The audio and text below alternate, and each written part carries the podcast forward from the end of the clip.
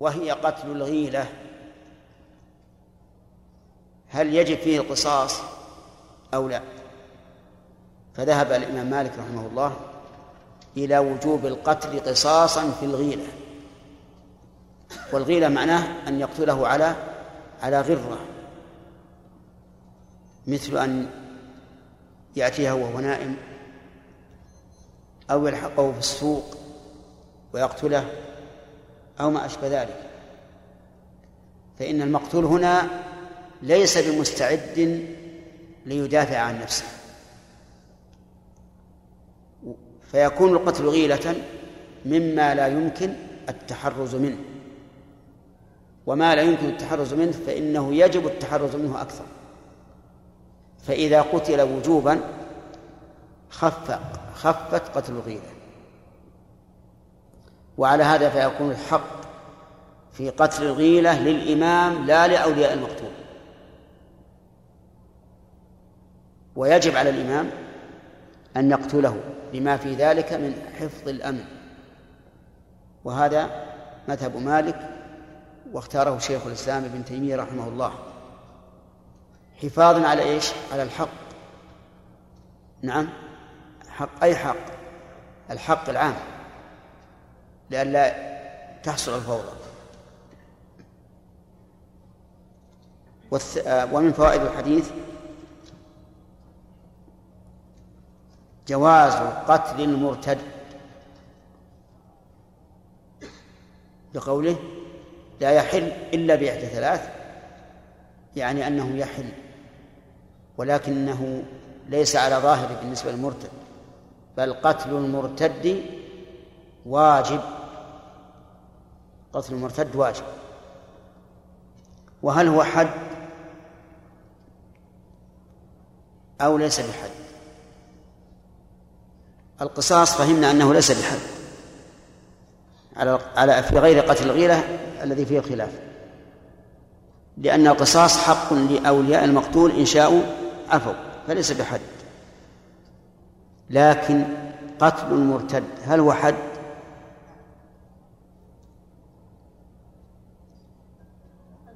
نعم. ليس بحد. ليس بحد. ليش؟ لأنه يمكنه أن يتوب فيرتفع عنه القتل. والحد لا يرتفع بالتوبة. لو أن لو ثبت على الزاني الزنا عند القاضي وقال إنه تاب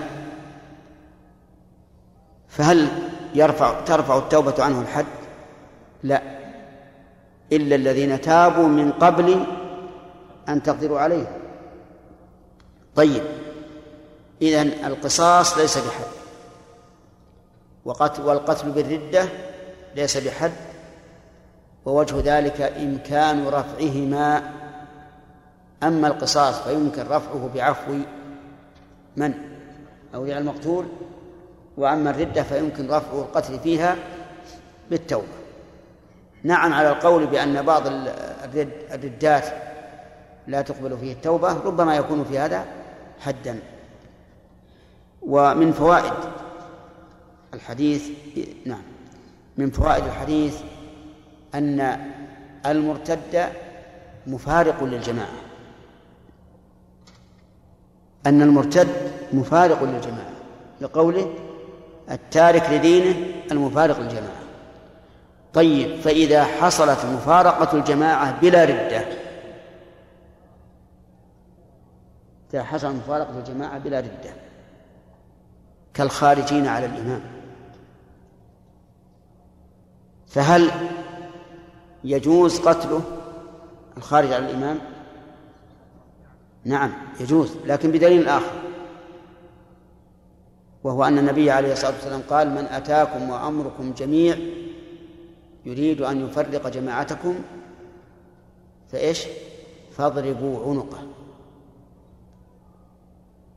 وقال في البيعة لإمامين إذا بويع للإمام الأول فأتى إنسان يريد يدعو إلى البيعة لنفسه فإنه يقتل. يقتل الآخر.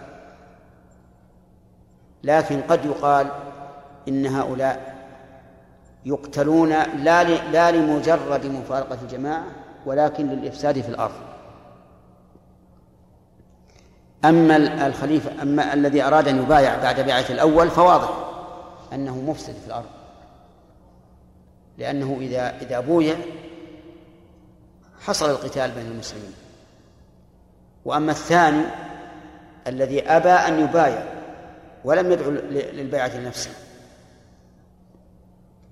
فهذا يقتل لما يخشى من شره بأن يلم حوله أحد من الناس فلا يبايعون فيخشى من شره وفساده ومسألة الخروج على الولاة ما هي هينة. من أخطر ما يكون وأعظم ما يكون. ولم تفسد الأمة الإسلامية إلا بالخروج على الإمام من حين أن قتل عمر رضي الله عنه بدأت الفتن. خرجوا على عثمان وخرجوا على علي خرجوا على معاوية خرجوا على لما كثرت كثر الخروج على الإمام حصلت الفتن والشرور والبلاء. طيب. وفي هذا ما جاء ما جاء وقت الأسئلة. ها؟ ما جاء. وفي هذا دليل ومن فوائد الحديث الحث التام على الالتئام. الحث التام على الالتئام. من أين يؤخذ؟ من كون مفارقة الجماعة سببا للقتل. ولا شك أن التئام الأمة واجتماع كلمتها يوجب التآلف في القلوب والاتحاد في الهدف ويوجب أيضا الهيبة في قلوب الأعداء وإذا تخلخل التفرق بين الأمة اختلت الأمة ونزعت هيبتها من الأمم. ولم تساوي فلسا. ولهذا نرى أن أولئك القوم الذين يذهبون يركضون يمينا وشمالا في القيل والقال وإضاعة الأوقات وإضاعة الأموال نرى أنهم على خطأ خطأ فاحش وعلى خطر عظيم.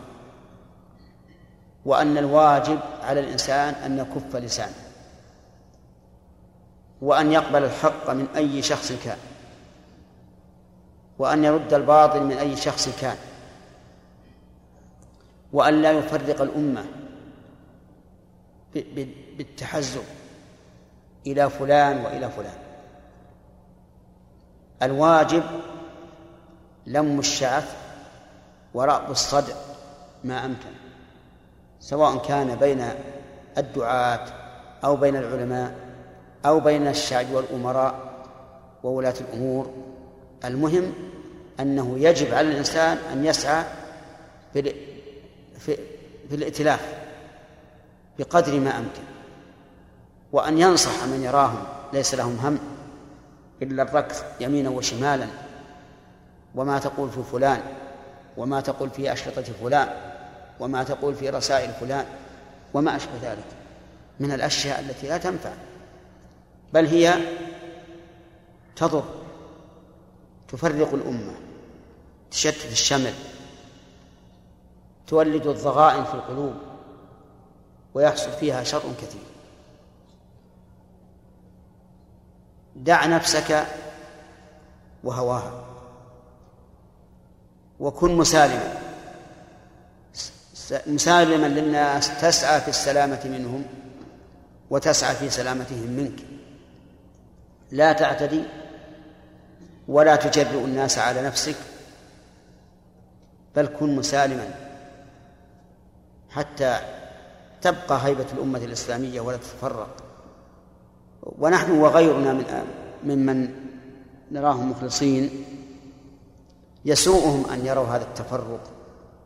بين الشباب وبين الدعاة وبين العلماء وبين الناس وأمرائهم. يسوء يسوءنا هذا جدا. والواجب النصيحة. نحن لا نقول إن كل أحد معصوم وكل أحد لا يخطئ. كل بني آدم خطاء.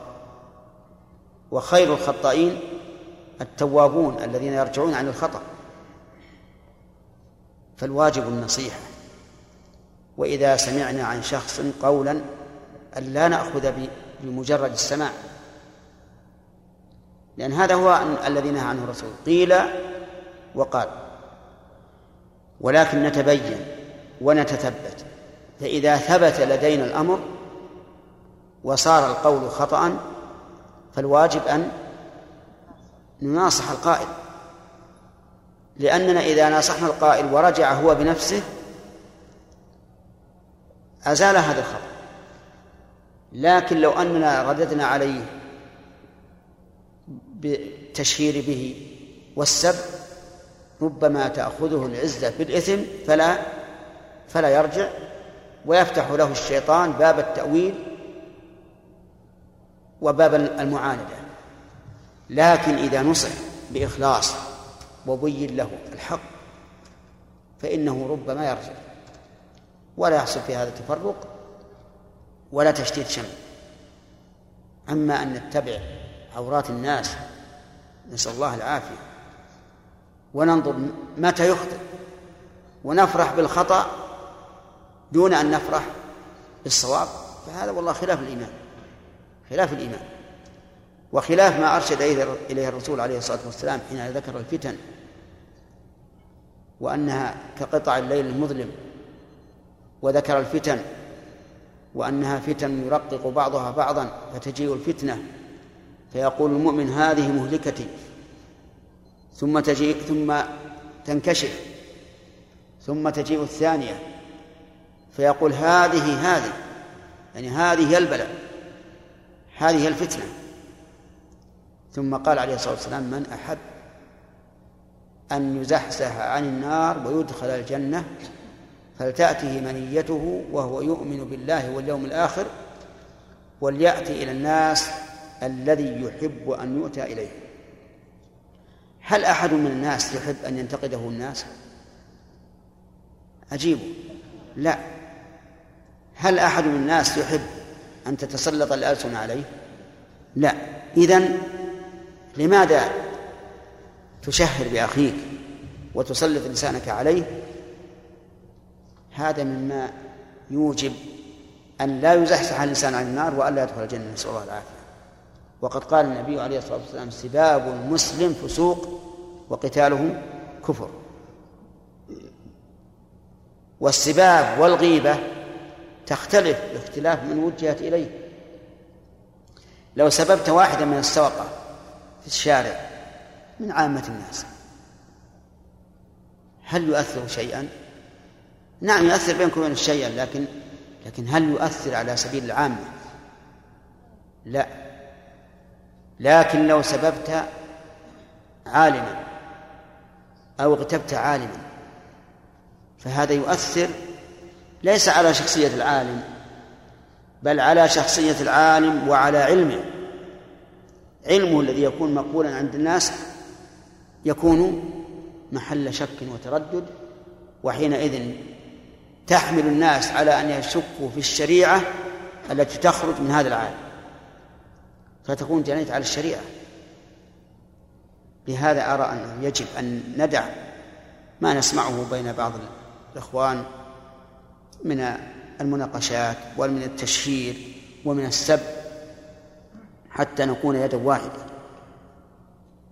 ولا ولا يجوز أبدا في حال من الأحوال أن يحملنا ما قد يكون في قلوب بعض الناس من الحسد على الجناية.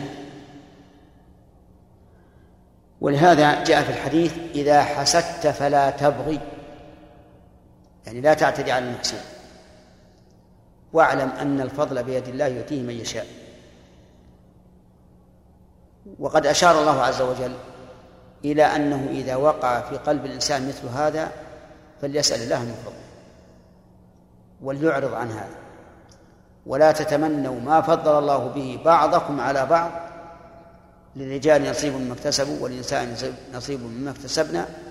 واسألوا الله من فضله. هذا هو السير الصحيح والمنهاج السليم. أظن نقف على هذا. نعم؟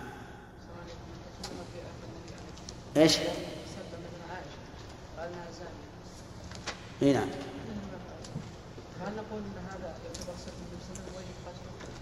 سب إي نعم. من سب عائشة وقال إنها زانية بما برأه الله منه فهو كافر. لأنه مكذب للقرآن. ومن سب غير عائشة أيضا بالزنا فهو كافر لأنه مدنس لفراش رسول الله صلى الله عليه وسلم. ولهذا كان الصحيح أن قذف النبي أو قذف أحد من زوجاته كفر وردة. انتهى بيقتل لأن هذا حق للرسول نعم. ذكرتم بأن الحد هو ما لا ترفعه التوبة. ما إيش؟ الحد ما لا ترفعه التوبة. بعد القدرة نعم بعد القدرة أي نعم. وقصة ماعز رضي الله عنه فيها أن النبي صلى الله عليه وسلم لما أدركته السجارة هرب. نعم. فقال النبي صلى الله عليه وسلم لأصحابه هل أدركتموه يكون فيتوب الله أحسن فيتوب الله عليه طيب. هذا إشكال جيد. يقول ماعز قدر عليه وهرب لما أذلقته الحجارة ولكنهم أدركوه فرجموه. فقال النبي صلى الله عليه وآله وسلم هل لا تركتموه يتوب؟ فيتوب الله عليه. وهذا يدل على جواز التوبة بعد القدرة. والجواب على عن هذا أو على هذا.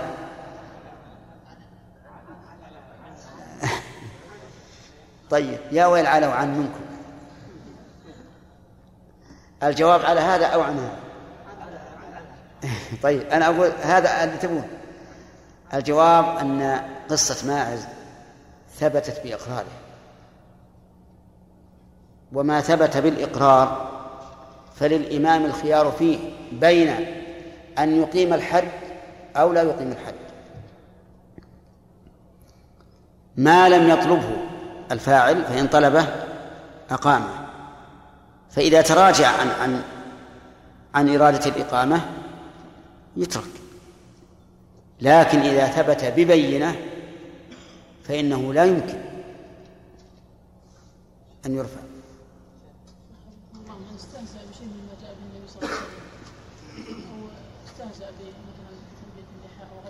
نعم. نقول أنه يعتبر سب للنبي صلى الله عليه وسلم. من استهزأ؟ بشيء من الشرائع من الشريعة. من استهزأ بشيء من الشريعة فهو كافر مرتد. لكن يجب أن نعرف الفرق بين الاستهزاء بالشريعة وبين الاستهزاء بالمتمسك بالشريعة.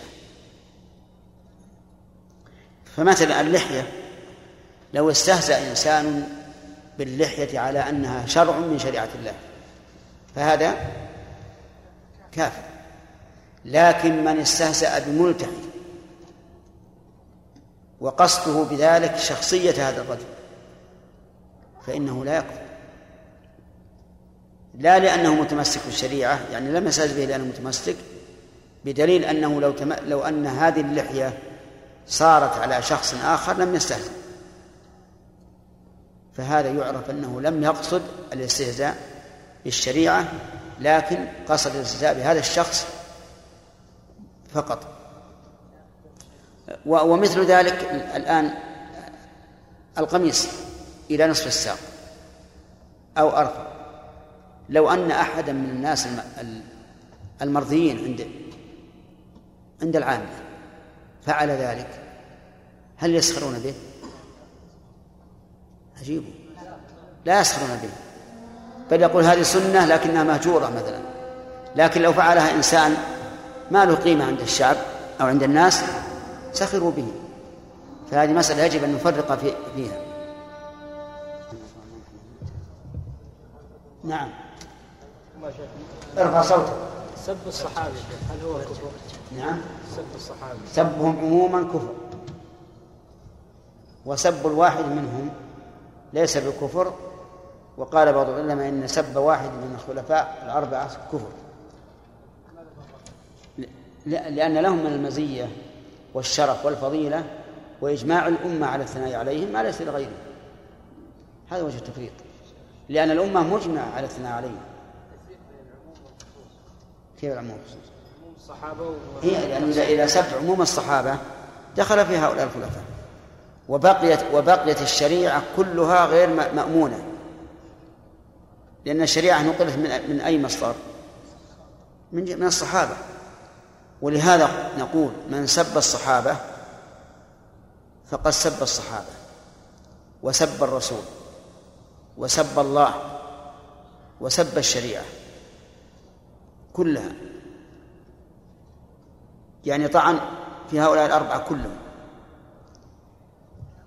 طعن في من سب في الصحابة. واضح الطعن. وطعن في الرسول حيث جعل أصحابه بهذه المنزلة والمعروف أن القرين كالمقارن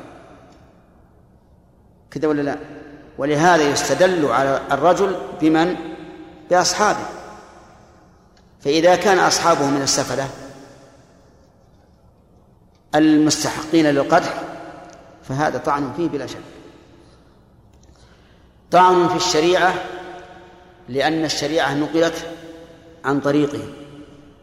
فإذا كان نقلت الشريعة أهل قدح وعيب فالشريعة محل القدر ولا يوثق بها. الرابع طعن في الله عز وجل. كيف يختار لأصحاب لرسوله مثل هؤلاء الأصحاب؟ وكيف يرضى لرسوله مثل هؤلاء؟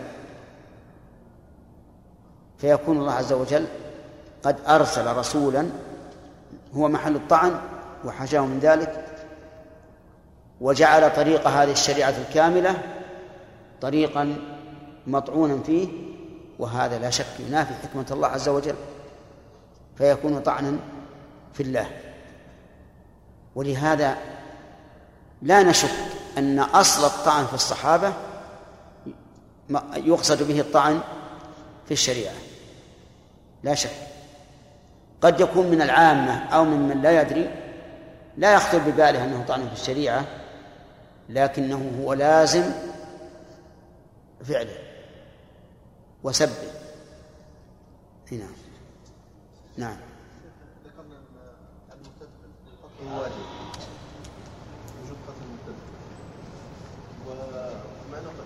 يرفع مع انه القتل قد يرفع بالتوبه هذا إذا قلنا إنه استتاب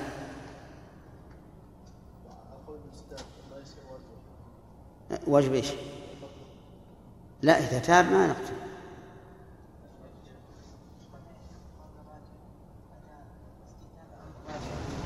إيش؟ نعم. أي نعم نعم. إيش؟ إلى؟ إلى أي الأقوال؟ إيش؟ ما ندري إلى أي الأقوال؟ وقفنا. ها؟ أي بأي الأقوال نقول إذا؟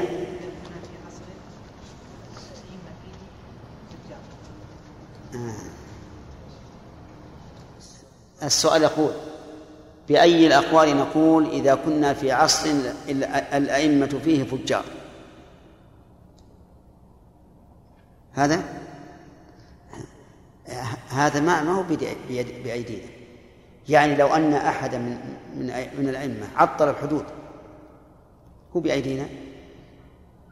ما هو بأيدينا. فيها الآن من الحكام حكام المسلمين. من لا يقيمون الحدود. من يرون الحدود وحشية. وأنا أذكر أنني قرأت مجلة مجلة لبعض الدول العربية المجاورة. قال إن قطع يد السارق يعني شل نصف المجتمع. شل نصف المجتمع. يعني إذا قطعت يد السارق معناه بقي نصف المجتمع. ما له يد. ما له يد يمنى سبحان الله. وهذا يعني أن نصف شعبهم سراق. فإذا قطعت أيديهم فقطع نصف الشعب لكن نقول لهذا الجاهل أو المتجاهل إذا قطعت يد سارق لم يبق سارق في المجتمع. لأن هذا يردع ولهذا قال الله تعالى ولكم في القصاص حياة. مع أن القصاص إضافة قتل نفس أخرى إلى المقتول الأول. قتل زيد عمرا قلنا لابد من القصاص فنقتل. نقتل عمرو مقتول أمس نقتل زيدا. قتل زيد عمرا فنقول نقتل زيدا. يعني الآن قتلنا اثنين. يتوهم الإنسان في بادئ الرأي أن هذا زيادة في القتلى ولكن الله عز وجل وهو أعلم قال ولكم في القصاص حياة. سبحان الله. في عبارة عبارة جاهلية. بمعنى الآية لكن الآية ما في شك أبلغ منها. يقولون القتل أنفى للقتل يعني إذا قتلت قاتل فهو أنفى للقتل يعني ما عاد يقتل الناس.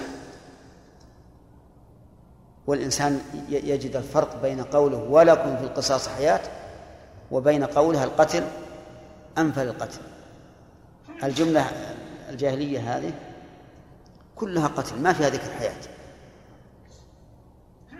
ومدلولها سلبي.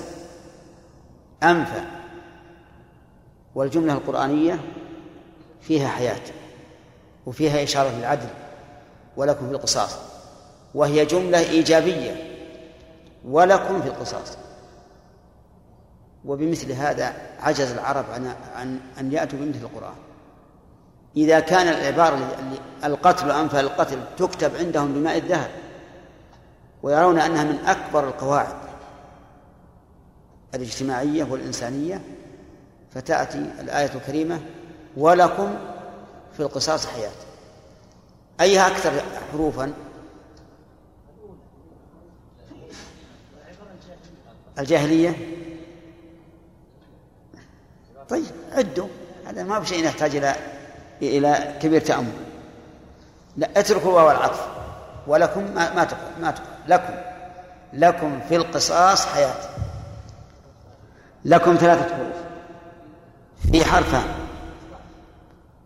القصاص ألف لام قاف صاد ألف. ها؟ أيهن؟ الجاهل 14 وهذه 15 طيب نشوف الجاهلية القتل كم من حرف؟ لا. ألف لام قاف تاء لام. خمسة. أنفى أربعة. ألف نون فاء ألف. كم هذه؟ تسعة. للقتل خمسة. أربعة عشر إيه ها؟ ليش؟ يعني همزة الوصل همزة الوصل سقطت إذا نشوف الآية. إذا أردنا نسقط ما لا ينطق به الآية. لكم ثلاثة. في القصاص. حذفنا اثنين. الياء والهمزة.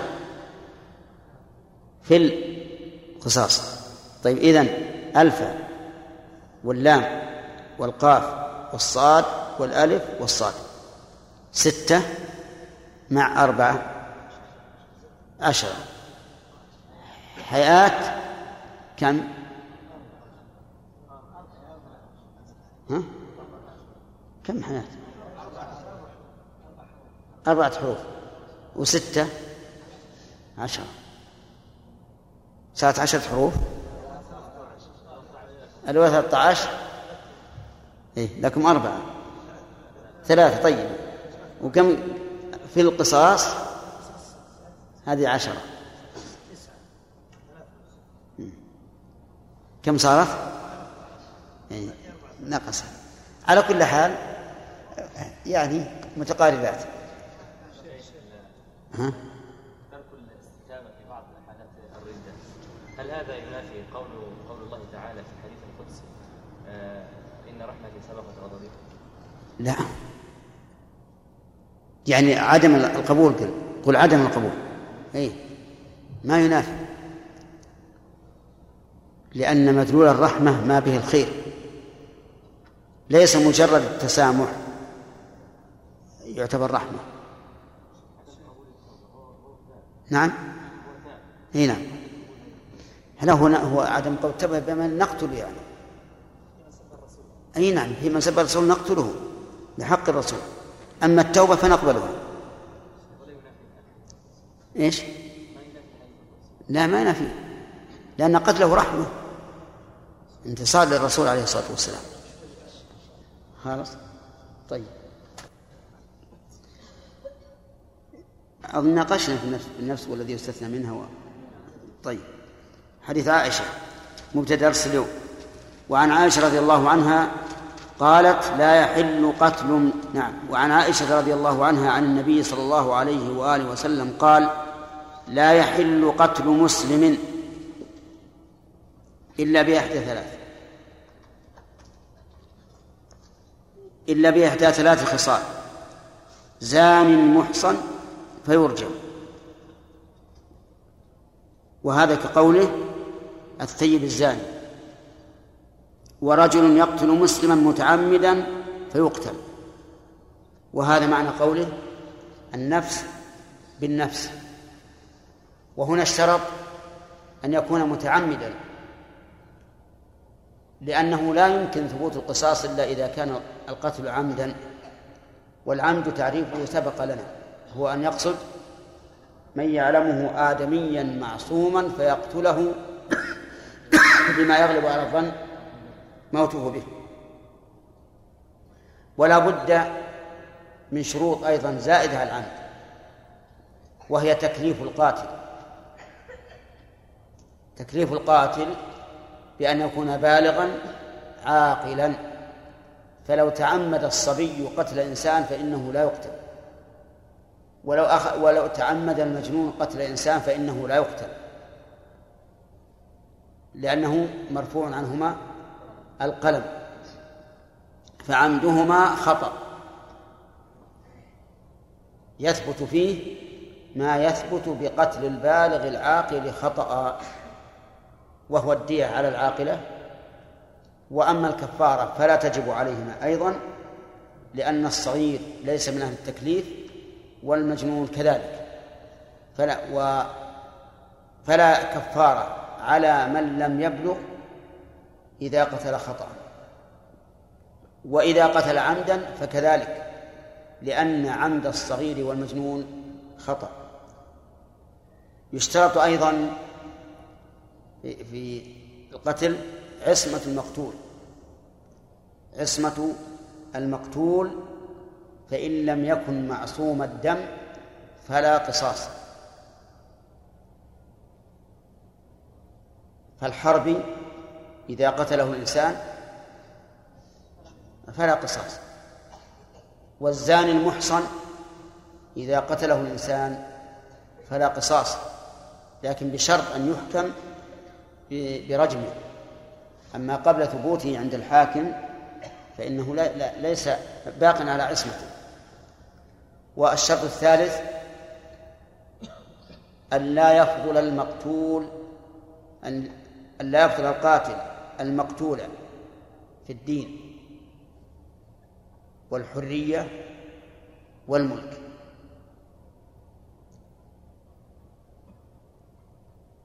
مرت علينا هذه؟ إلا أن لا يفضل القاتل المقتول في الدين والحرية والملك. فلا يقتل المسلم بالكافر ولو تعمد. ولو كان الكافر معصوما كالذمي. لقول النبي صلى الله عليه وآله وسلم لا يقتل مسلم بكافر. الحرية أيضا سبق الكلام فيها. لا يقتل حر بعبد وسبق الخلاف فيه. والملك أيضا بأن لا يكون القاتل مالكا للمقتول. صح؟ أن لا يكون القاتل مالكا للمقتول. فإن كان مالكا للمقتول فإنه لا يقتل به ولو كان عبدا. ولو كان المالك عبدا. نعم؟ إذا كان مكاتبا فإنه يملك. تعرفون المكاتب؟ المكاتب هو الذي اشترى نفسه من سيده. وهو جائز التصرف. يبيع ويشتري ويملك. لكنه ليس جائز التبرع إنما هو جائز التصرف. فإذا اشترى المكاتب عبدا ليتجر به حتى يوفي الدين الذي في كتابته ثم إن هذا المكاتب قتله. فكلاهما كلاهما عبد. لكن هذا المكاتب يفضله بأنه سيده مالكه فلا يقتل به. وعلى القول الراجح الذي رجحنا أنه يقتل الحر بالعبد يقتل به أو لا؟ إيه يقتل به من باب أولى. طيب. الشرط الرابع انتفاء الولادة. فلا يقتل الأصل بالفرق صح؟ لا أنا أنا أريد أن أفرق. لا يقتل الأصل بالفرق. صحيح؟ طيب. يعني لا يقتل الأب بابنه ولا الأم بابنها أو بنتها أو ما أشبه ذلك. وسبق لنا ذكر الخلاف فيه وأن الصحيح أنه يقتل به. نعم. طيب إذا نضيف إلى قوله صلى الله عليه وسلم يقتل مسلما متعمدا نضيف بقية الشروط. حتى يتمكن الإنسان من تطبيق كل مسألة جزئية على هذه الشروط فإن تمت الشروط ثبت القصاص. وإن لم تتم لم يثبت القصاص. قال ورجل يخرج من الإسلام فيحارب الله ورسوله فيقتل أو يصلب أو ينفى من الأرض. هنا يقول رجل يخرج من الإسلام. هل المراد يكفر؟ فيحارب. فيجمع بين الكفر والحرابة. أو المعنى أنه بخروجه من الإسلام حارب الله ورسوله. يحتمل الحديث معنيين. لكن المعروف أن من قتل أن من كفر بدون حرابة فإنه لا يثبت في حقه الصلب أو النفي من الأرض. ويكون معنى يخرج من الإسلام بالكفر فيقتل أو يحارب الله ورسوله ولو كان باقيا على الإسلام فيستعمل في حقه ما ذكره الرسول عليه الصلاة والسلام. يقول فيقتل أو يصلب أو ينفى من الأرض. وهذا مأخوذ من الآية وهي قوله تعالى إنما جزاء الذين يحاربون الله ورسوله ويسعون في الأرض فسادا أن يقتلوا أو يصلبوا أو تقطع أيديهم وأرجلهم من خلاف أو ينفوا من الأرض. هؤلاء هم المحاربون لله ورسوله. وآكل وآكل الربا له قسط منهم لقول الله تعالى فإن لم تفعلوا فأذنوا بحرب من الله ورسوله. فمن فما, فما المراد بالمحاربة هنا؟ قال العلماء المراد بالمحاربة قطع الطريق. بأن يتصدى قوم أو واحد من الناس للناس في طريقهم فيغصبهم المال أو يقتل أنفسهم بالسلاح. فهذا قاطع طريق. ويجب أن يقتل أو يصلب أو تقطع أيديهم وأرجلهم من خلاف أو ينفوا من الأرض. وهل أو هنا للتنويع أو للتخيير اختلف في ذلك المفسرون والفقهاء. فقيل أو للتخيير وقيل أو للتنويع. والفرق بين القولين أنه إذا قيل إنها للتخيير صار الإمام مخيرا بين هذه الأربعة وهي القتل والصلب وتقطيع الأيدي والأرجل من خلاف والنفي من الأرض. وإذا قلنا إنها للتنويع صارت هذه العقوبات منزلة على قدر الجريمة. فتختص كل عقوبة بجريمتها. ولا يخير الإمام. فيقال من فعل كذا فعل به كذا. فعلى هذا القول يقولون إن قطاع الطريق إذا قتلوا فقط قتلوا فقط. وإن قتلوا وأخذوا المال قتلوا وصلبوا. وإن أخذوا المال بدون قتل قطعت أيديهم وأرجلهم من خلاف. وإن أخافوا الطريق دون أن يعتدوا على أحد بمال أو أو دم فإنهم ينفون من الأرض. فتكون هذه العقوبات مرتبة على قدر إيش؟ على قدر الجريمة. فيكون الفرق بين القولين أن هذا القول مقيد للإمام بعقوبة معينة. وأما القول الأول فيخير الإمام. ولكن هل معنى التخيير أنه تخيير تشهي يفعل ما يشاء؟ فيمكن أن يقتل هذا وينفي هذا من الأرض؟ ويمكن أن يقطع أيديه وأرجل هذا ويترك الآخر أو هو تخيير مصلحة.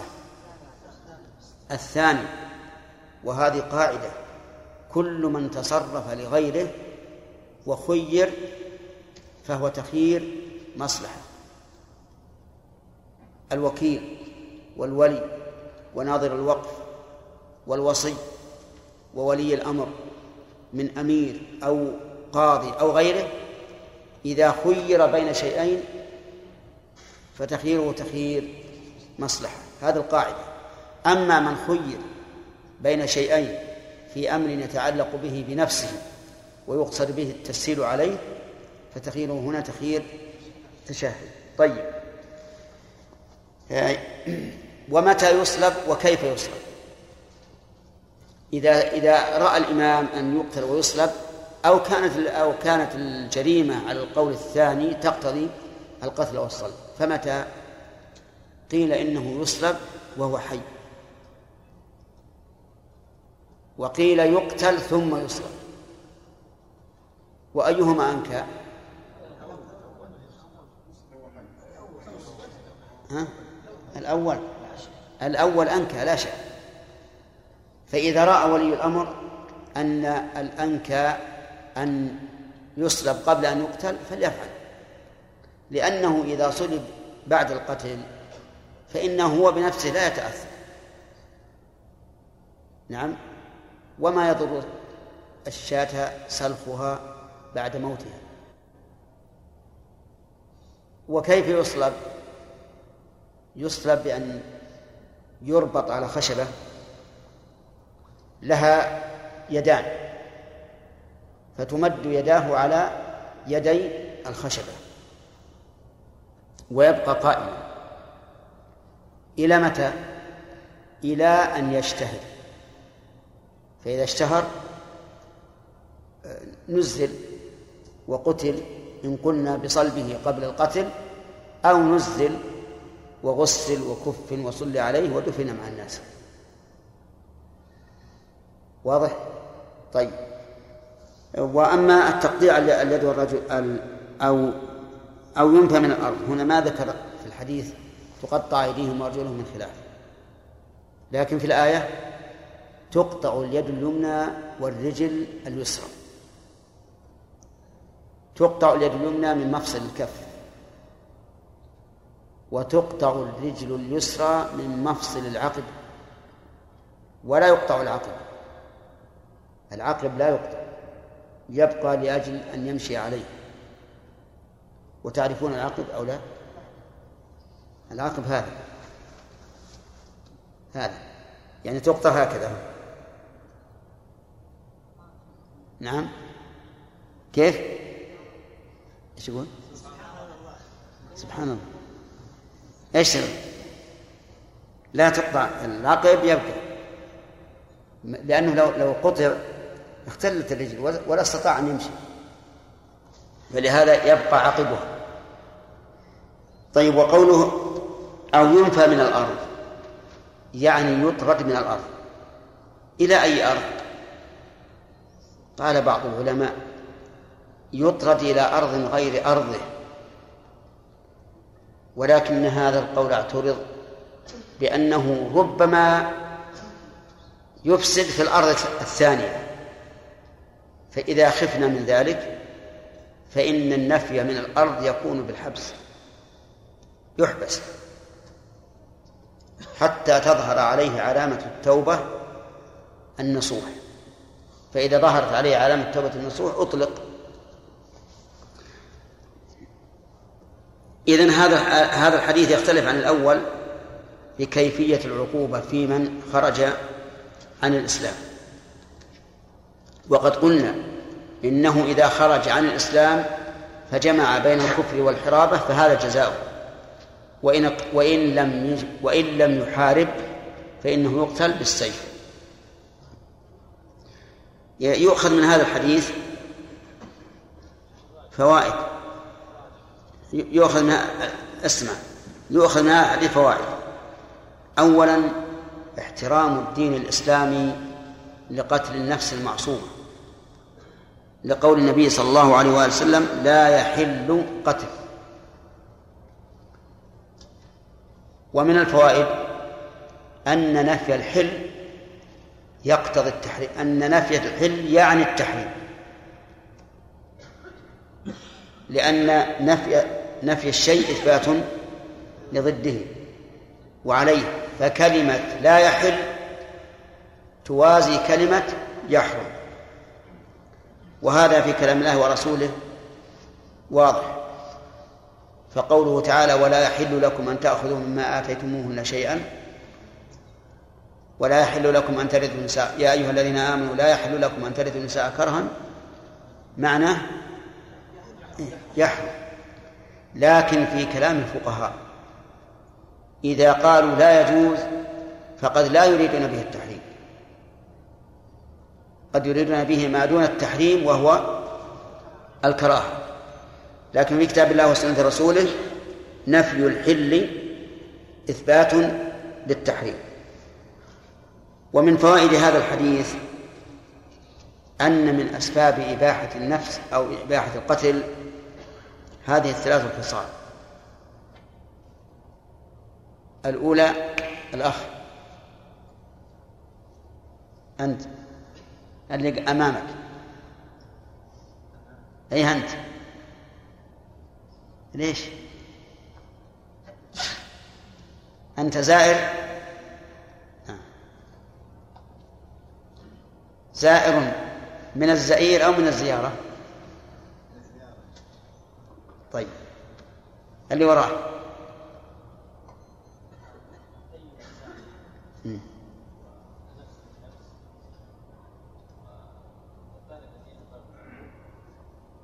ومعناها الخارج عن الإسلام.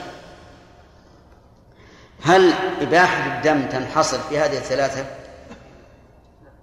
ما لا لا يباح الدم إلا في الثلاثة هذه؟ ما في شيء آخر. نعم. قل يا إيه. لا يباح إلا في هذه الثلاثة. طيب. ما هو؟ ها؟ تارك الصلاة كافر نعم. ها؟ الساحر وإن لم يكفر ساب الرسول عليه الصلاة والسلام ولو تاب. لكن ذكرنا لكم في أثناء الشرح أن الرسول عليه الصلاة والسلام أحيانا يحصل الشيء من أجل تقريب العلم والفقه للناس. طيب. ومن فوائد هذا الحديث وجوب رجم الزاني المحصن أو جواز رجم الزاني المحصن من الحديث.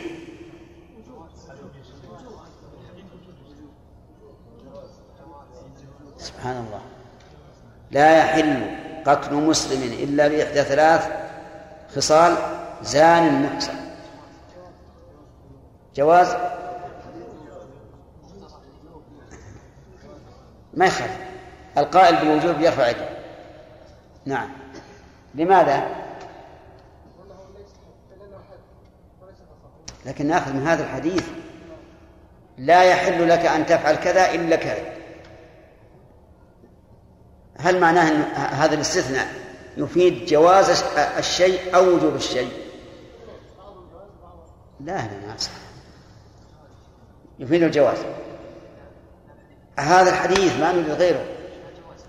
هذا يفيد الجواز لأنه قال لا يحل إلا بكذا. يعني فإذا كان كذا حل. لكن هذا لا يمنع الوجوب أو لا ينافي الوجوب.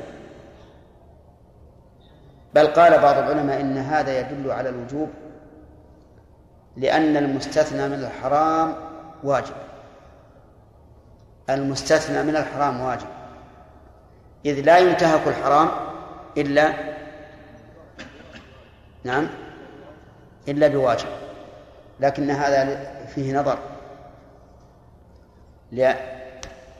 لأن من من نفي الجواز يستثني ما لا يدل على الوجوب.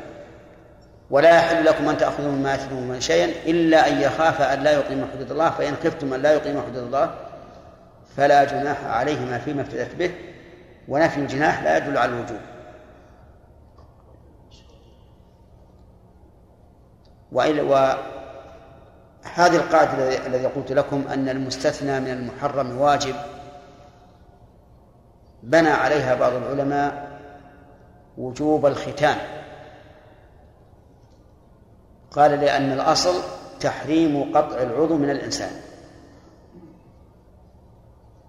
فإذا أبيح في الختان دل ذلك على وجوبه لأن الحرام لا ينتهك إلا بواجب. على كل حال الحكم من حيث هو الحكم لا شك أن رجم الزاني واجب وأنه فريضة من فرائض الله كما أعلن ذلك أمير المؤمنين عمر بن الخطاب رضي الله عنه. طيب من فوائد الحديث أن الزاني المحصن لا بد أن يرجم رجما. وذلك بالحجارة التي ليست بكبيرة ولا صغيرة مع اتقاء المقاتل. يعني لا تقصد مقتلا فيموت بسرعة. فإن قال قائل ما الجمع بين هذا وبين قول النبي صلى الله عليه وآله وسلم؟ إذا قتلتم فأحسنوا القتلة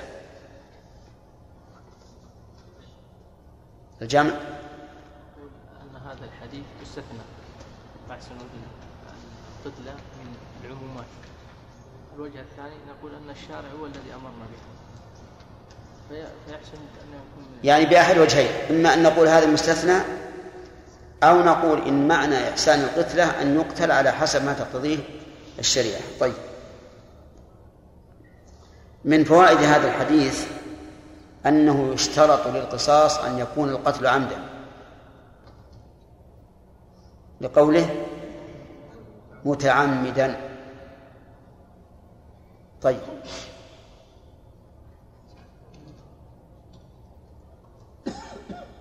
هل يؤخذ من هذا الحديث اشتراط أن يكون القاتل بالغا عاقلا؟ نقول أما من جهة اشتراط أن يكون عاقلا فلا شك أنه يؤخذ من هذا الحديث. لأن لأن المجنون ليس له قصد. وأما غير البالغ فلا يؤخذ لأن له قصدا لكن يقال إن قصد غير البالغ لا حكم له لرفع القلم عنه. نعم. أو يؤخذ نعم يؤخذ من قوله رجل أنه لا يجب القصاص على غير البالغ لأنه لا يسمى رجل. يؤخذ طيب. ومن فوائد هذا الحديث أن من خرج عن الإسلام فقتله مباح. مهدر الدم. لقوله ورجل يخرج من الإسلام. ومن فوائد الحديث أن المحارب لله ورسوله ينكل بهذا النكال. القاتل والصلب والنفي من الأرض وبقي عقوبة الرابعة لم تذكر في الحديث لكنها ذكرت في الآية وهي أن تقطع أيديهم وأرجلهم من خلاف. ومن ثم قال المؤلف وعن ابن مسعود رضي الله عنه قال قال رسول الله صلى الله عليه وآله وسلم أول ما يقضى بين الناس يوم القيامة في الدماء متفق عليه. أول ما يقضى في الدماء. تقدير الكلام أول ما يقضى بين الناس القضاء في الدماء. والدماء جمع دم والمراد بها القتل. وذلك أن الناس يوم القيامة يقضي الله سبحانه وتعالى بينهم ويفصل بينهم حتى بين المؤمنين والكافرين. كما قال تعالى فالله يحكم بينكم يوم القيامة ولن يجعل الله للكافرين على المؤمنين سبيلا. في كل شيء يقضي الله بين الناس في كل شيء.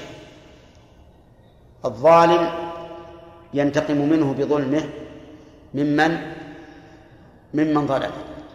في ماله أو غيره لكن ما أول ما يقضى بين الناس؟ أول ما يقضى بين الناس في الدماء لأنها لأنها أعظم الجنايات. فإذا وقف الناس بين يدي الله يوم القيامة فأول ما يقضي بينهم في الدماء.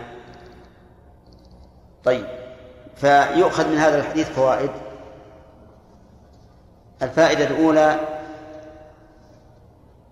إثبات الحكم والقضاء بين الناس ووجه ذلك قوله أول ما يقضى بين الناس في الدماء ومن فوائد الحديث أن القضاء بين الناس يكون في الدماء وغيرها. لقوله أول لأن لكل أول آخرا. ومن فوائد الحديث تعظيم الدماء حيث كانت أول ما يقضى بين الناس فيه. ومن فوائد الحديث إثبات عدل الله عز وجل لكونه يقضي بين العباد حتى يعطي كل ذي حق حقه. ومن فوائد هذا الحديث أن من لم يؤخذ منه الحق في الدنيا أخذ في الآخرة ويكون الأخذ في الآخرة أشد وأعظم لأن الإنسان يخزى به بين بين الناس والعياذ بالله. أنت إذا اقتص منك في الدنيا لم لم يعلم بك إلا من من شاهد أو بلغه وكل من سبقك لا يعلمون بك. ومن بعدك قد يندثر العلم وتنسى.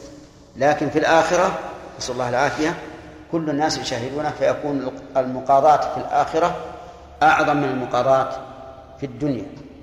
ويتفرع على هذه القاعدة أو على هذه الفائدة أنه ينبغي للإنسان أن يعجل بالتحلل من حقوق الناس حتى لا يفضح بها في القيامة.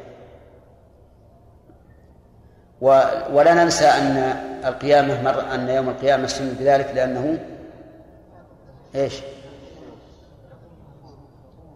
يقوم فيه الناس من قبورهم لله. ويقام فيه العدل ويقوم فيه الأشهاد. نعم.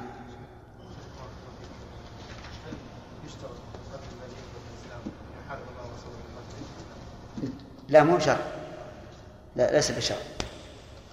لكنه شرط للنكال به على هذا الوجه ها؟ إيش؟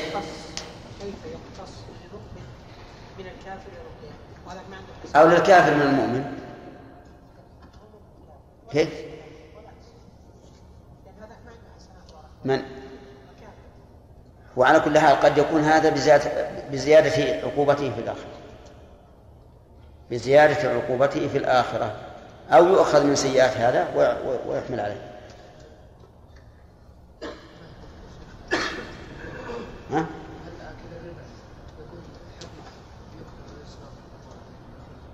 لا لا. اي لكن قلنا إنه نوع من الحرابة وليست الحرابة التي يترتب عليها عليها هذه العقوبه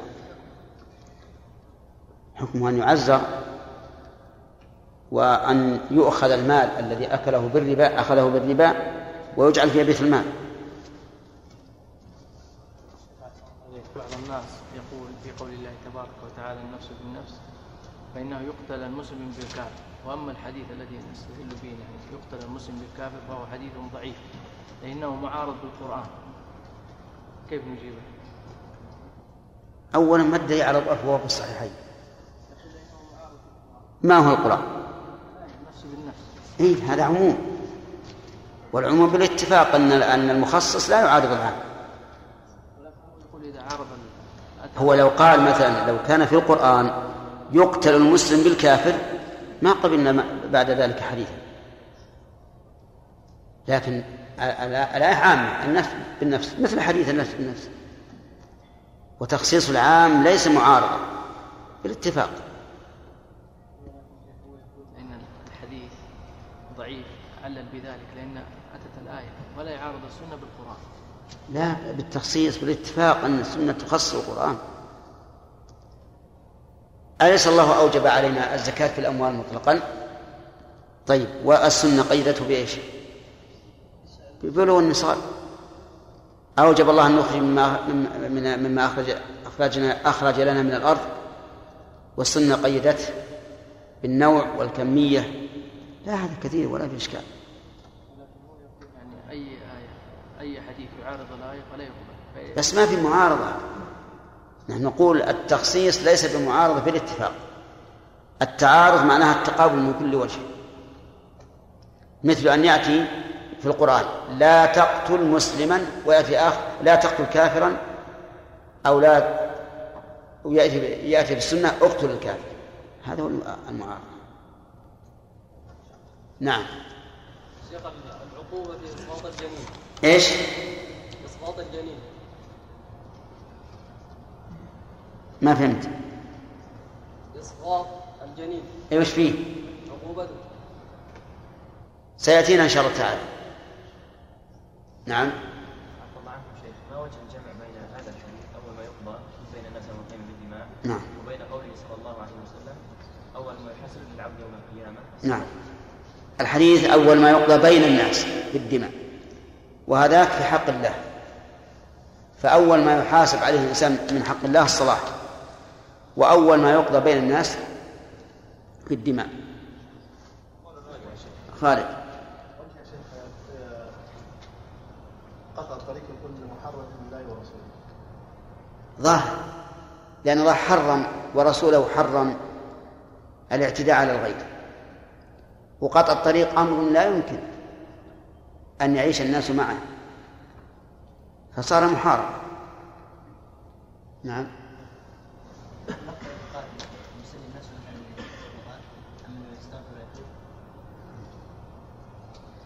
يسأل يقول هل الأفضل للقاتل أن يسلم نفسه للسلطات أو أن يستغفر ويتوب؟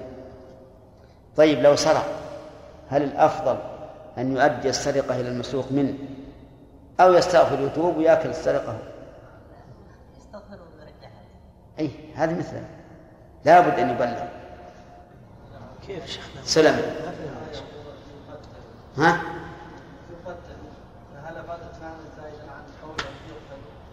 أي نعم. إذا أن يقتلوا أبلغ من أن يقتل. لأنه كلما كثرت الحروف زاد المعنى. يقولون إن زيادة المبنى يدل على زيادة المعنى فهي أشد. ما هو ما هو. إيه. أنا حكيت لك القولين وإذا قدر الله تعالى أن تكون قاضيا فاختر ما تشاء منه ما تشاء منه. أنت شغل من قدر الجنة. نعم. وهذا لازم أن يسلم نفسه. يقتل يقتل الإنسان ولا ولا يسلم نفسه. حق أولياء المقتول حق.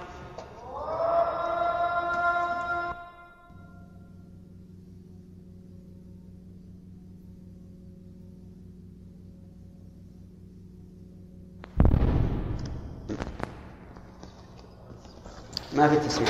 تسميع. تسميع. طيب بسم الله الرحمن الرحيم أظن أنتهى ما الكلام على ما سبق في فوائده. قال وعن وعن سمرة رضي الله عنه قال قال رسول الله صلى الله عليه وآله وسلم قال من قتل عبده قتلناه ومن جدع عبده جدعناه. رواه أحمد والأربعة وحسنه الترمذي وهو من رواية الحسن البصري عن عن سمرة وقد اختلف في سماعه منه. وفي رواية أبي داود والنسائي زيادة ومن خصى عبده خصيناه وصحح الحاكم هذه الزيادة. هذا الحديث كما قال المؤلف من رواية الحسن البصري عن سمرة وقد أعل بالانقطاع وأن سمرة وأن الحسن لم يسمع من سمرة وإذا لم يسمع منه صار بينه وبينه رجل. وهذا الرجل مجهول لا يعلم من من هو. فيكون الحديث ضعيفا بهذا الاعتبار. ولكن صحح كثير من العلماء وسماعهم. ومنهم من قال سمع منه حديث العقيقة فقط. والصحيح أن ما رواه عنه يحمل على السماع. لا لأن الحسن وإن كان فيه شيء من التدريس لكن تدريسه محتمل وروايته عن سمرة كثيرة. فالصواب أنه متصل ولكن يبقى الواسطة الذي بيننا وبين الذي بين الحسن وبين المخرجين من الأئمة ينظر فيه. وقد صحح الحاكم هذا الحديث والترمذي حسنه وفيه يقول الرسول صلى الله عليه وسلم من قتل عبده قتلناه. قول عبده يعني الذي يملكه. وهذا يقتضي أن يكون القاتل حرا والمقتول عبدا. ومن جدع عبده جدعناه. أي من قطع أنفه. قطعنا أنفه. وهذا يقتضي أيضا أن يكون السيد هو الذي جدع الأنف والعبد هو الذي جدع أنفه. وزيادة النسائي ومن خصى عبده خصيناه. وهو أيضا يقتضي أن يكون الخاصي حرا والمخصي عبدا. وقد سبق لنا شرح هذا. وأن العلماء اختلفوا هل يقتل الحر بالعبد أو لا يقتل. وأن الصحيح أنه يقتل سواء قتل عبده أو قتل غيره لأنه إذا قتل بعبده فقتله بغير عبد بعبد غيره من باب أولى. وفي هذا الحديث من الفوائد أن العبد يقتص له من الحر في الأطراف بقوله من جدع عبده جدعناه ومن خصى عبده خصيناه. وقد سبق أن بعض العلماء حكى الإجماع على أنه لا قصاص بين الحر والعبد فيما عدا القتل. ولكن الصحيح أنه أن بينهما قصاصا. وأنه إذا اقتص من الحر بالعبد في النفس فما دونها من باب أولى. ثم قال وعن عمر بن الخطاب رضي الله عنه قال سمعت رسول الله صلى الله عليه وآله وسلم يقول لا يقاد الوالد بالولد رواه أحمد والترمذي وابن ماجه وصححه ابن جارود والبيهقي وقال الترمذي إنه مضطرب. وهذا الحديث أيضا سبق الكلام عليه. وبينا أن هذا الحديث ضعيف وأنه لا تقوم به حجة وأن العلماء اختلفوا في قتل الوالد بالولد فقيل لا يقتل به وعل و واستدل هؤلاء بهذا الحديث لكنه ضعيف. وعللوا أيضا بأنه إيش؟ بأنه سبب وجوده. فلا ينبغي أن يكون الولد سبب إعدامه. وبينا أن هذه العلة عليلة باطلة. ونقضناها بمن زنى ببنته وهو محصن. فإنه يرجم بزناه. وقلنا إن هذا النقد فيه نظر أيضا لأن رجم الزاني ليس قصاصا بل هو يرجم لحق الله سبحانه وتعالى. لكن نقض العلة بأن نقول إن الولد إذا قتله أبوه فإنه ليس هو السبب في إعدام الأب بل السبب في إعدام الأب فعل فعل الأب. نعم. والحديث لا يقابل الوالد بالولد يشمل أنه انتفاء القود في النفس فما دونه ولكننا إذا قلنا إنه يقاد به في النفس فما دونها من باب أولى وهو الصحيح كما سبق. قال وعن أبي جحيفة قال قلت لعلي بن أبي طالب هل عندكم شيء من الوحي غير القرآن؟ قال لا. لا والذي فلق الحبة وبرأ النسمة إلا فهما. كذا عندكم بالنصب. إلا فهما. وفي رواية إلا فهم وسيأتي توجيههما. إلا فهما يعطيه الله تعالى رجلا في القرآن وما في هذه الصحيفة. قلت وما في هذه الصحيفة؟ قال العقل وفكاك الأسير ويجوز فكاك الأسير. وأن لا يقتل مسلم بكافر رواه البخاري. أبو جحيفة رضي الله عنه سأل علي بن أبي طالب هل عندهم شيء من الوحي غير غير القرآن؟ وإن وسبب سؤاله هذا أن الشيعة ادعوا أن لآل البيت مصحفا غير المصحف الذي يتداوله المسلمون. فسأل أبو جحيفة علي بن أبي طالب عن ذلك. فقال لا والذي فلق الحبة وبرأ النسل فأقسم رضي الله عنه أنه ليس عندهم شيء. وادعاء أن أن عند آل البيت شيء زائد عن مصحف المسلمين يستلزم القدح في آل البيت. لأن علي بن أبي طالب يكون على هذا إيش؟ كذابا حالفا على الكذب. وإذا قدر أنه يجهل ما عند أهل البيت فيقال كيف يكون أفضل أهل البيت جاهلا ما عند أهل البيت في هذا الأمر الخطير العظيم.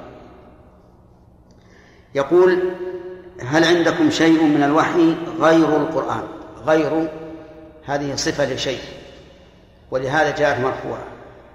قال لا والذي فلق الحبة وبرأ كيف؟ عندكم منصوبة؟ لا أنا عندي مرفوعة. ويجوز النصب. يجوز النصب لأن شيء وصفت بقول من الوحي وإذا وصفت النكرة جاز أن تكون صفتها الثانية حالا وأن تكون صفة ثانية. يقول قال لا والذي فلق الحبة. لا والذي فلق. كلمة لا تقال دائما أمام القسم. فهل تدل على نفي القسم؟ لا لا تدل على ذلك ولكنه يؤتى بها للتوكيد كقوله تعالى لا أقسم بهذا البلد. المعنى أقسم بهذا البلد لكن لا جيء بها للتنبيه حتى ينتبه المخاطب لذلك. وقول فلق الحبة المراد بها الجنس وهي كقوله تعالى إن الله فالق الحب والنوى. فالحب كل الحبوب يفلقها الله عز وجل وتنفتح في باطن الأرض وتظهر منها عروق الشجرة أو عروق الزرع حتى تكون الشجرة نامية إلى أن يأذن الله تعالى بانتهائها. وبرأ النسمة أي الروح. والله تعالى هو بارئ النسم. فذكر رضي الله عنه فلق الحبة وبرأ النسم وهذا من أجمع ما يكون من القسم. إلا فهما وفي لفظ إلا فهم. فعلى قراءة النصب يكون مستثنى وعلى قراءة الرفع يكون بدلا من قوله شيء يعني إلا شيء نعم. إلا شيء هو الفهم الذي يعطيه الله تعالى من شاء من عباده. وقوله يعطيه الله رجلا في القرآن. إنما قال في القرآن مع أن الفهم يكون في السنة أيضا لأنه سأل هل عندكم شيء من الوحي الذي هو إيش؟ القرآن. فلهذا قال إلا فهما يعطيه الله تعالى رجلا في القرآن. فإنه يكون عندنا الفهم زائدا على القرآن. وكم وكم من إنسان عالم أعطاه الله تعالى فهما زائدا على ما في القرآن فصار عنده زيادة على ما في القرآن. لكن ليست زيادة خارجة عن القرآن بل هي زيادة فهم في القرآن. من ذلك مثلا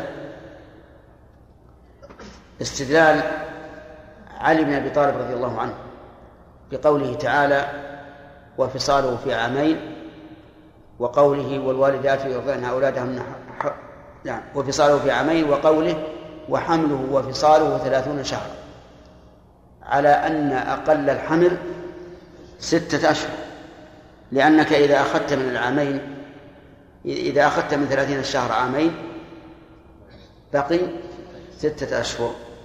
هذا من الفهم الذي يعطيه الله تعالى من شاء من عباده في القرآن. وتجد بعض العلماء يستنبط من آية واحدة عشرات الفوائد. وآخر لا يستطيع أن يستنبط خمسة أو أقل. قال وما في هذه الصحيفة؟ صحيفة أحاديث مكتوبة عند علي بن أبي طالب رضي الله عنه. قلت وما في هذه الصحيفة؟ قال العقل. العقل يعني الدية التي تتحملها العاقلة وسميت عقلا لأن الغارم لها يأتي بها ويعقلها عند مستحقها فلهذا سميت عقلا من العقال. ومتى ومتى يكون العقل؟ يكون العقل فيما إذا كان القتل خطأ أو شبه عمد. فإن العاقلة وهم العصبة يتحملون عن القاتل كما سيأتي إن شاء الله تعالى في الحديث الذي بعده. الثاني فكاك الأسير. الأسير المسلم يجب على المسلمين فك أسره. بحسب ما يستطيعون. إما بفدية مال أو أسير كافر نبادلهم الأسرى أو غير ذلك.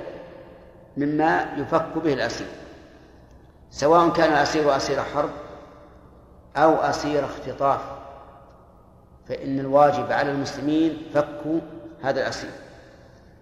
الثالث ألا يقتل مسلم بكافر. مسلم نكرة في سياق النفي فيعم كل مسلم ولو كان فاسقا فلا يقتل بكافر أيا كان كفره سواء كان يهوديا أو نصرانيا أو وثنيا أو شيوعيا وسواء كان معاهدا أو مستأمنا أو ذا ذمة. لا يقتل المسلم بالكافر بكل حال. الشاهد من هذا الحديث قوله وأن لا يقتل مسلم بكافر لأنه هو المناسب لكتاب الجنايات. في هذا الحديث فوائد كثيرة. منها ما امتن الله به على أهل السنة من ظهور كذب الشيعة في دعواهم أن عند أن عند آل البيت قرآنا سوى هذا المصحف. وذلك بسؤال أبي جحيفة رضي الله عنه. ومن فوائد هذا الحديث جواز الإقسام بلا قسم إذا كان الأمر هاما واقتضت المصلحة ذلك. وجهه أن علي رضي الله عنه أقسم دون أن يستقسم. ومن فوائد هذا الحديث أنه ينبغي أن تكون صيغة القسم مناسبة للمقسم عليه حيث اختار علي رضي الله عنه القسم بالذي فلق الحبة وبرأ النسل ووجه المناسبة أن في فلق الحبة وبرء النسمة حياة أو إنشاء حياة وفي الوحي الذي هو القرآن حياة. ولهذا سماه الله تعالى روحا وكذلك أوحينا إليك روحا من أمرنا. فذكر رضي الله عنه الإحياء الكوني لمناسبته للإحياء الشرعي. ففي الوحي إحياء شرعي وفي فلق الحبة وبرء النسمة إحياء كوني. هذا وجه المناسبة. ومن فوائد الحديث أن الله سبحانه وتعالى يمن على من يشاء من عباده بالفهم بقوله إلا فهما يعطيه الله. وهذا أمر مشاهد مجرب. أن الناس يختلفون في الفهم. وأمثلته كثيرة. ارجع مثلا إلى كلام المفسرين. أو إلى كلام المحدثين. تجد تجد المفسر يأخذ من الآية الكريمة عدة فوائد لا يأخذها غيره. وتجد بعض المفسر بعض شراح الحديث يستنبط من الأحاديث فوائد كثيرة لا يستطيعها غيره. كما يذكر عن الشافعي رحمه الله أنه استنبط من حديث يا أبا عمير ما فعل النغير فوائد كثيرة منهم من قال ألف فائدة ومنهم من قال أربعمائة أو مائتين المهم أنه أنه استنبط من ذلك فوائد كثيرة. وكان رضي الله رحمه الله قد نزل ضيفا على الإمام أحمد. والإمام أحمد يجله ويذكره عند أهله بخير. فبات عندهم تلك الليلة فلما قدموا له العشاء أكل العشاء كله. ولما نام لم يقم في الليل يتهجد ولما خرج لصلاة الصبح لم يتوضأ. فاستغرب أهل البيت هذا العمل وسألوا الإمام أحمد. وقالوا هذا الشافعي الذي تقول فيه وتقول كيف فعل هذا؟ فسأل الإمام أحمد الإمام الشافعي فقال إنما أكلت العشاء كله لأنني لا أجد في هذا البلد أحل من طعام الإمام أحمد فأردت أن أملأ بطني منه. ومعلوم أن ملء البطن أحيانا لا بأس به كما فعل أبو هريرة أمام النبي صلى الله عليه وآله وسلم. وأما كوني لم أتهجد فإن العلم أفضل من التهجد. وجعلت أفكر في حديث أبا عمير ما فعل النغير وأستنبط منه الفوائد. وأما كوني خرجت إلى المسجد لصلاة الفجر ولم أتوضأ فلأن وضوئي لم ينتقض لأنني لم أنم. فأخبر الإمام أحمد أهله بذلك فزالت فزال عنهم الاستغراب. والشاهد أن الله سبحانه وتعالى يمن على بعض الناس بالفهم يستطيع أن يستنبط من النص فوائد كثيرة لا يصل إليها غيره. ومن فوائد هذا الحديث احتفاظ علي بن أبي طالب رضي الله عنه بالسنة وعنايته بها وكتابته لها لقوله وما في هذه الصحيفة. ومن فوائد الحديث الرد على من غمز بعض الرواة لكونه يروي من صحيفة كما في غمز بعضهم عمرو بن حزم الذي يروي من الصحيفة فإن هذا الغمز أحق بالغمز لأن الرواية من الصحيفة قد تكون أضبط وأحفظ من الرواية من الصحيفة وقد ثبت أن النبي صلى الله عليه وآله وسلم قال اكتبوا لأبي شاة حينما طلب من النبي صلى الله عليه وسلم أن يكتب له وثبت أن عبد الله بن عمرو بن العاص رضي الله عنهما كان يكتب ما رواه عن النبي صلى الله عليه وسلم حتى قال أبو هريرة لا أعلم أحدا أكثر مني حديثا إلا ما كان من عبد الله بن عمرو فإنه كان يكتب ولا أكتب. والمسألة معروفة. ومن فوائد هذا الحديث حرص أبي جحيفة على آه، السؤال حيث قال وما في هذه الصحيفة؟ فإنه رضي الله عنه خاف أن يكون في هذه الصحيفة شيء شيء من القرآن فقال وما فيها؟ ومن فوائد هذا الحديث ثبوت كون العقل ثبوت العقل يعني كون الدية على العاقبة. وهذه المسألة اختلف فيها العلماء.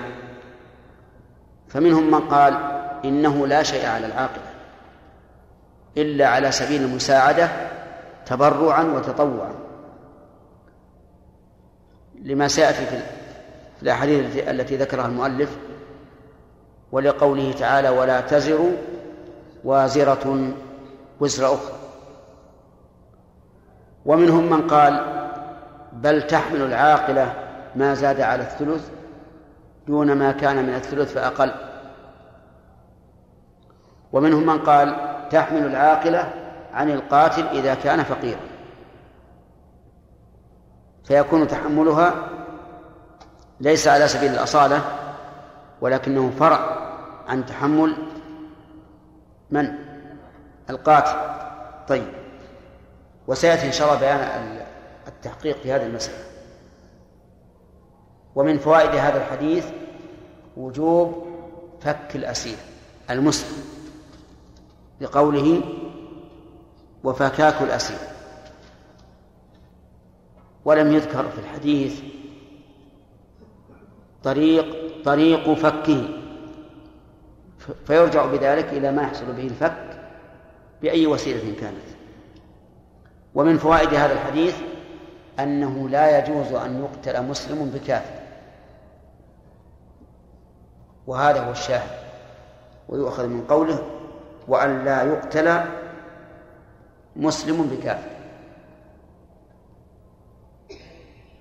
ومن فوائد هذا الحديث كذب الشيعة في دعواهم أن عند آل البيت مصحفا يخالف المصحف الذي في أيدي المسلمين وأنه إذا كان إمام أهل البيت علي بن أبي طالب رضي الله عنه يقسم بأنه ليس عندهم شيء فإن أي دعوى في ذلك تعتبر تكذيبا لعلي بن أبي طالب وهو إمام أهل البيت وطعنا في فيه وهو إمام أهل البيت.